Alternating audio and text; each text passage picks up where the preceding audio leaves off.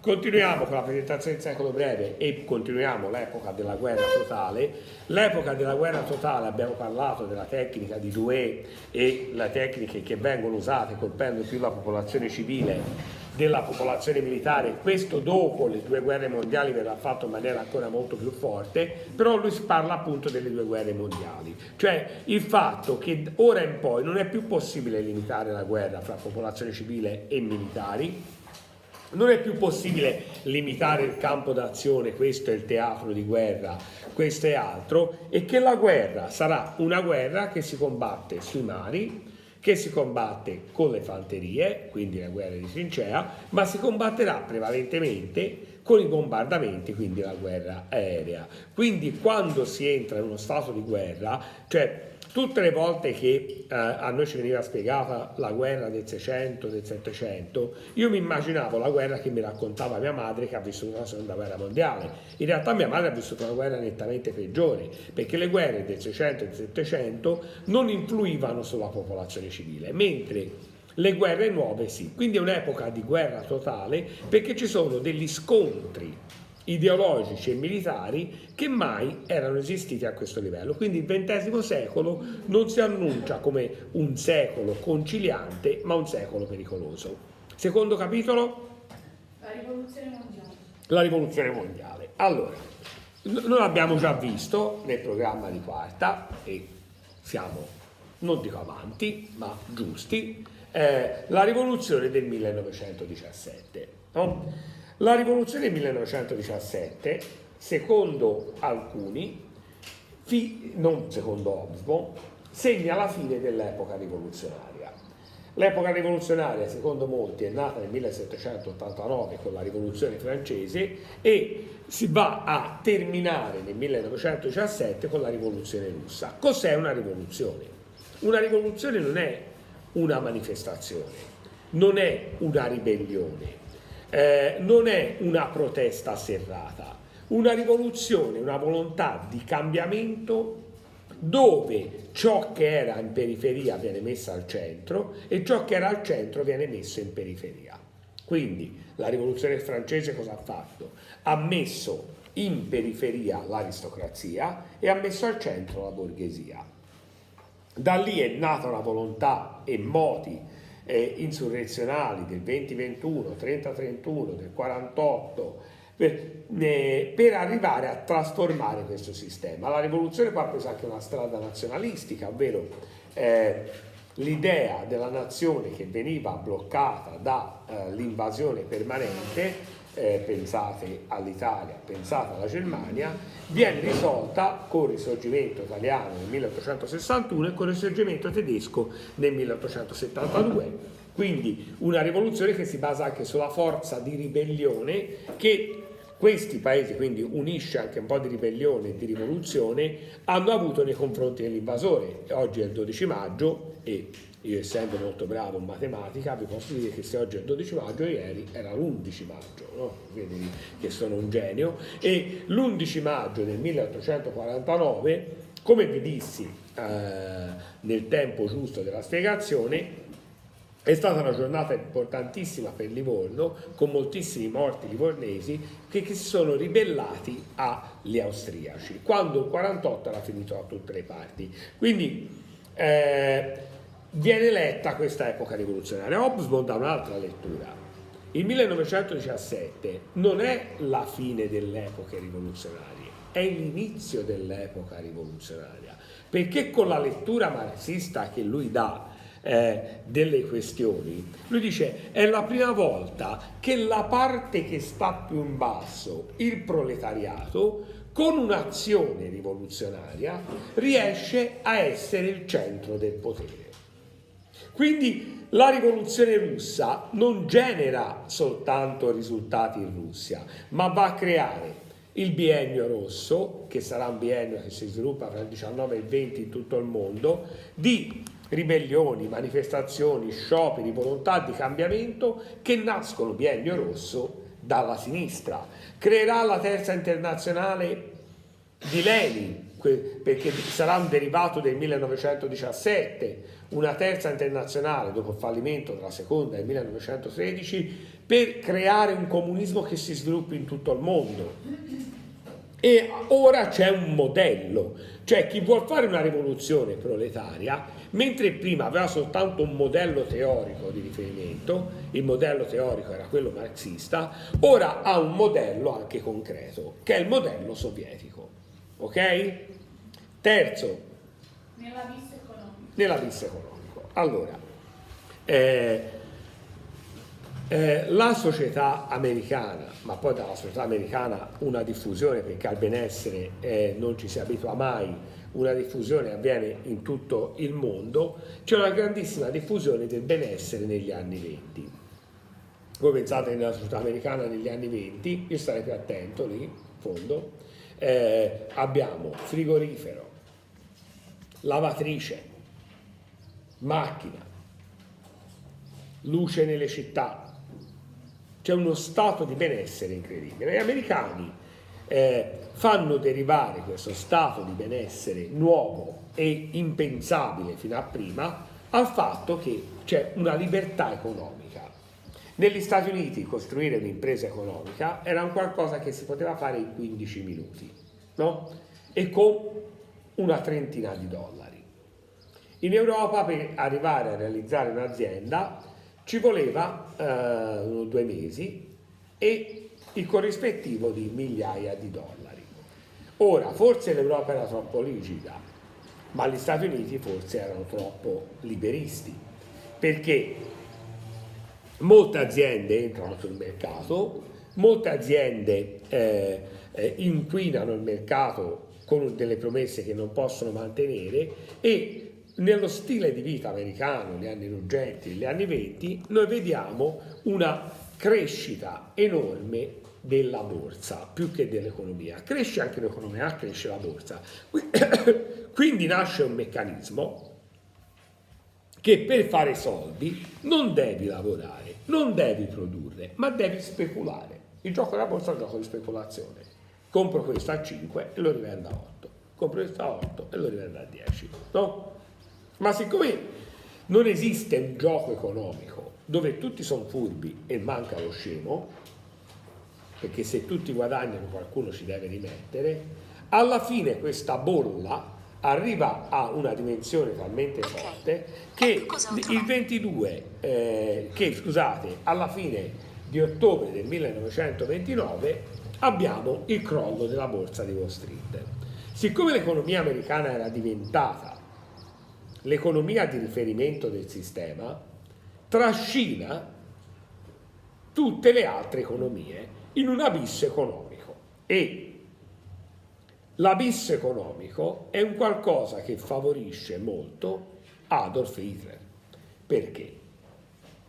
Perché Hitler ha creato un partito antisistema, un partito di protesta in Germania, un partito che ha protestato contro eh, eh, Versailles contro quindi le punizioni che la Germania eh, ha avuto dalla prima guerra mondiale e, ma finché l'America aveva creato un rapporto con Stressman, ministro degli esteri e ministro dell'economia tedesca, quindi aveva rilanciato l'economia in Germania, Hitler non aveva valore. Hitler nel 1928 aveva raccolto il 2,6% dei consensi. Uno può dire sono tanti, però non eclatanti. Nel 30 il 18,3%. Cos'è che ha fatto salire Hitler più dell'800%? La crisi di Wall Street del 29, fra il 28 e il 30 c'è la crisi. La crisi di Wall Street del 29 manda anche in difficoltà i meccanismi del liberismo i meccanismi del capitalismo che si basavano su questa crescita spasmodica, mette in crisi un intero sistema. Prego. Eh, la caduta del liberismo. Eh, collegato al capitolo 3, sono andato già un po' in avanti, c'è il capitolo 4, la caduta del liberismo, ovvero il liberismo cosa ti dice? In, dopo un momento di crisi, cosa si deve fare secondo i liberisti? Secondo voi? Stai attenta, Chiara ringrazia meno. Cosa si deve fare? Hai fatto una faccia che dice ho antipatico il Giannini, hai ragione, anch'io mi sono antipatico, non ti preoccupare. Eh, allora, un, un capitalista liberista di fronte alla crisi, cosa ti dice? Aspetta, la crisi passa. Hai avuto un momento di crescita, ora il picco va verso il basso, poi rientra verso l'alto. Non è il momento di vendere. Invece molti, non comunisti, ma all'interno del liberismo, seguono invece le teorie di un economista particolarmente attento a tutte le questioni, Keynes, che sarà un economista inglese, ma diventerà un punto di riferimento per il presidente americano Roosevelt. Cosa ti dice Keynes? Che nel momento di crisi lo Stato non deve stare attento al debito, ma aumentare il debito. Ti, il contrario di quello che dice l'Europa oggi. Perché? Se nel momento di crisi io sto attento al debito, per non aumentare i debiti cosa devo fare? Comprimere i salari. Se comprimo i salari, comprimo anche i consumi. Quindi la crisi produce nuova crisi, ma se invece nel meccanismo in cui si è persa la fiducia lo Stato interviene nell'economia, favorendo la ripartenza dell'economia, indebitandosi lo Stato, noi si può avere un rilancio dell'economia. E diventa presidente americano nel 1933 Franklin Delano Roosevelt che lancerà i due New Deal, nuovi corsi dell'economia cioè con un forte intervento dello Stato nell'economia nel primo New Deal attraverso opere pubbliche e un aumento dei salari nel secondo New Deal. La strada del forte intervento dello Stato nell'economia verrà preso in tutti i paesi. Nei paesi, ah dov'è che fa più strano e venga preso? Nel capitalismo. Però l'America, prototipo del capitalismo, risolve la crisi con un forte intervento dello Stato nell'economia. Modello sovietico è già nella natura del comunismo. I piani quinquennali stalinisti che abbiamo anche accennato sono un fortissimo intervento dello Stato nell'economia. Il modello nazifascista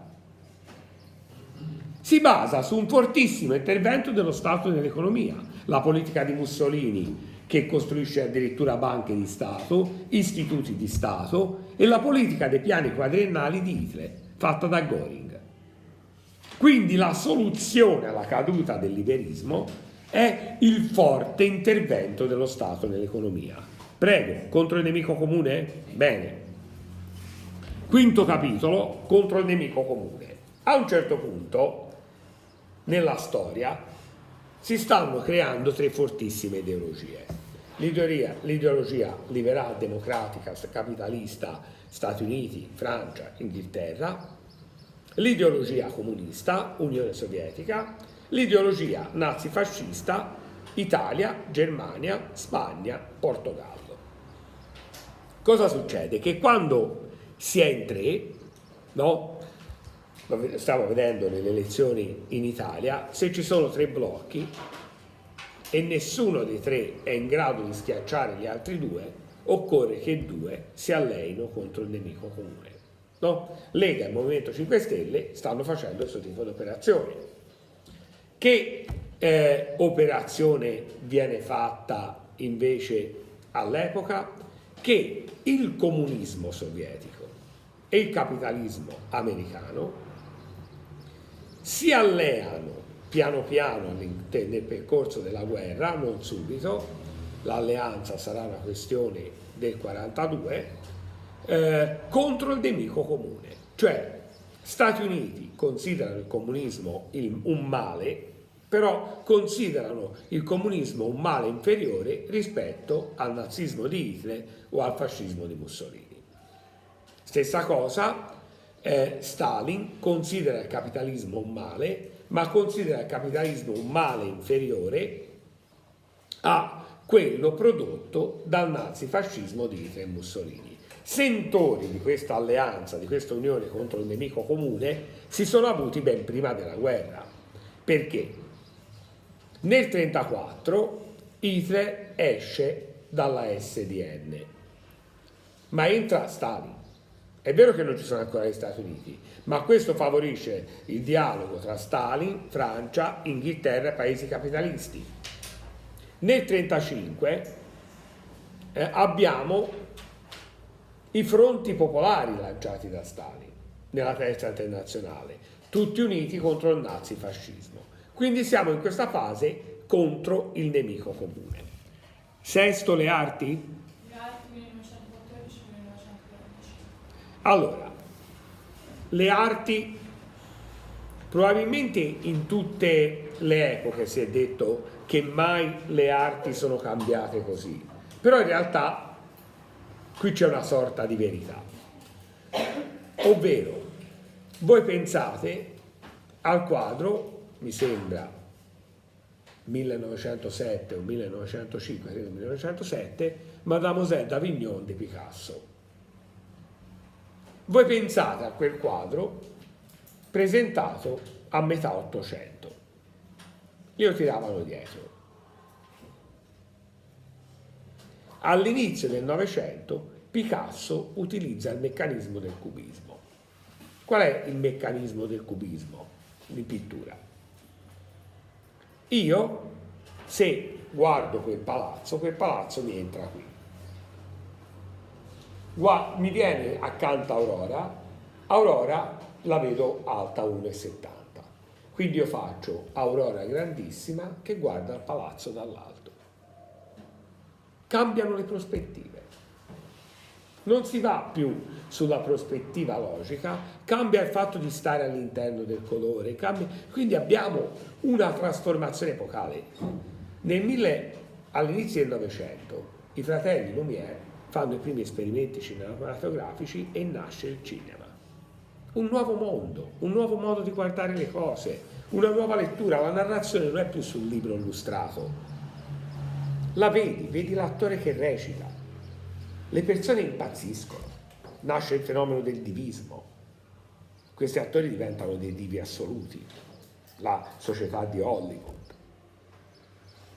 È un cambiamento epocale nel teatro, il teatro di Pirandello, gli attori pa- partono dalla platea e non, pla- e non stanno sul palco all'inizio. Il teatro nel teatro, il metateatro, i sei personaggi in cerca d'autore. Il surrealismo in pittura con Dalì, nel cinema con Luis Buñuel. Cioè le arti sono più libere. Il dadaismo, il Bauhaus, è un mondo del tutto nuovo. Ciò che non era arte diventa arte. Ed è la base di quello che poi sarà, lui qui rimane fino al 1945, la pop art dopo. Come reagisce Hitler a tutto questo? Hitler ferma questo nuovismo con il rogo dei libri e il rogo delle opere d'arte, perché ha capito che se lui vuole avere il controllo di tutto, lui deve spingersi verso un meccanismo anacronistico di mantenimento non di un esistente, ma di un conservatorismo. Quindi vediamo anche una trasformazione di Hitler. Hitler da essere antisistema ora diventa baluardo per evitare che alcuni meccanismi canonici estetici possano saltare nel tutto perché a quel punto perderebbe credibilità anche lui. Settimo è la fine degli imperi? È l'ultimo, vero? Della... Allora, ve l'ho detto nella spiegazione della prima guerra mondiale, no? eh, il dramma. In un attimo saltano tutti gli imperi a quali noi eravamo abituati. Non c'è più l'impero russo, non c'è più l'impero tedesco, non c'è più l'impero austro-ungarico, non c'è più l'impero ottomano. In un attimo saltano tutti con la prima guerra mondiale. Ma quando questo salta non può essere causato soltanto dalla guerra. No? Cioè, può succedere che due fidanzati fanno tre o quattro litigate di quelle feroci e poi si lasciano? Sì, però se era un legame che durava da anni, non sono state le litigate. Le litigate sono state il sintomo di un malessere. Allora non è stata la prima guerra mondiale, ma proprio che il meccanismo degli imperi è un meccanismo che non regge al progresso tecnico, scientifico, artistico che il Novecento sta proponendo. Gli imperi sembrano essere desueti. È imperialismo anche quello di Hitler? Sì. È imperialismo anche quello di Stalin? Probabilmente. È imperialismo anche quello americano? Probabilmente. Però è un concetto diverso. Viene a mancare l'idea della figura dell'imperatore che controlla più nazioni, dell'imperatore che ha il suo potere che discende direttamente da Dio. Quindi cambia il mondo.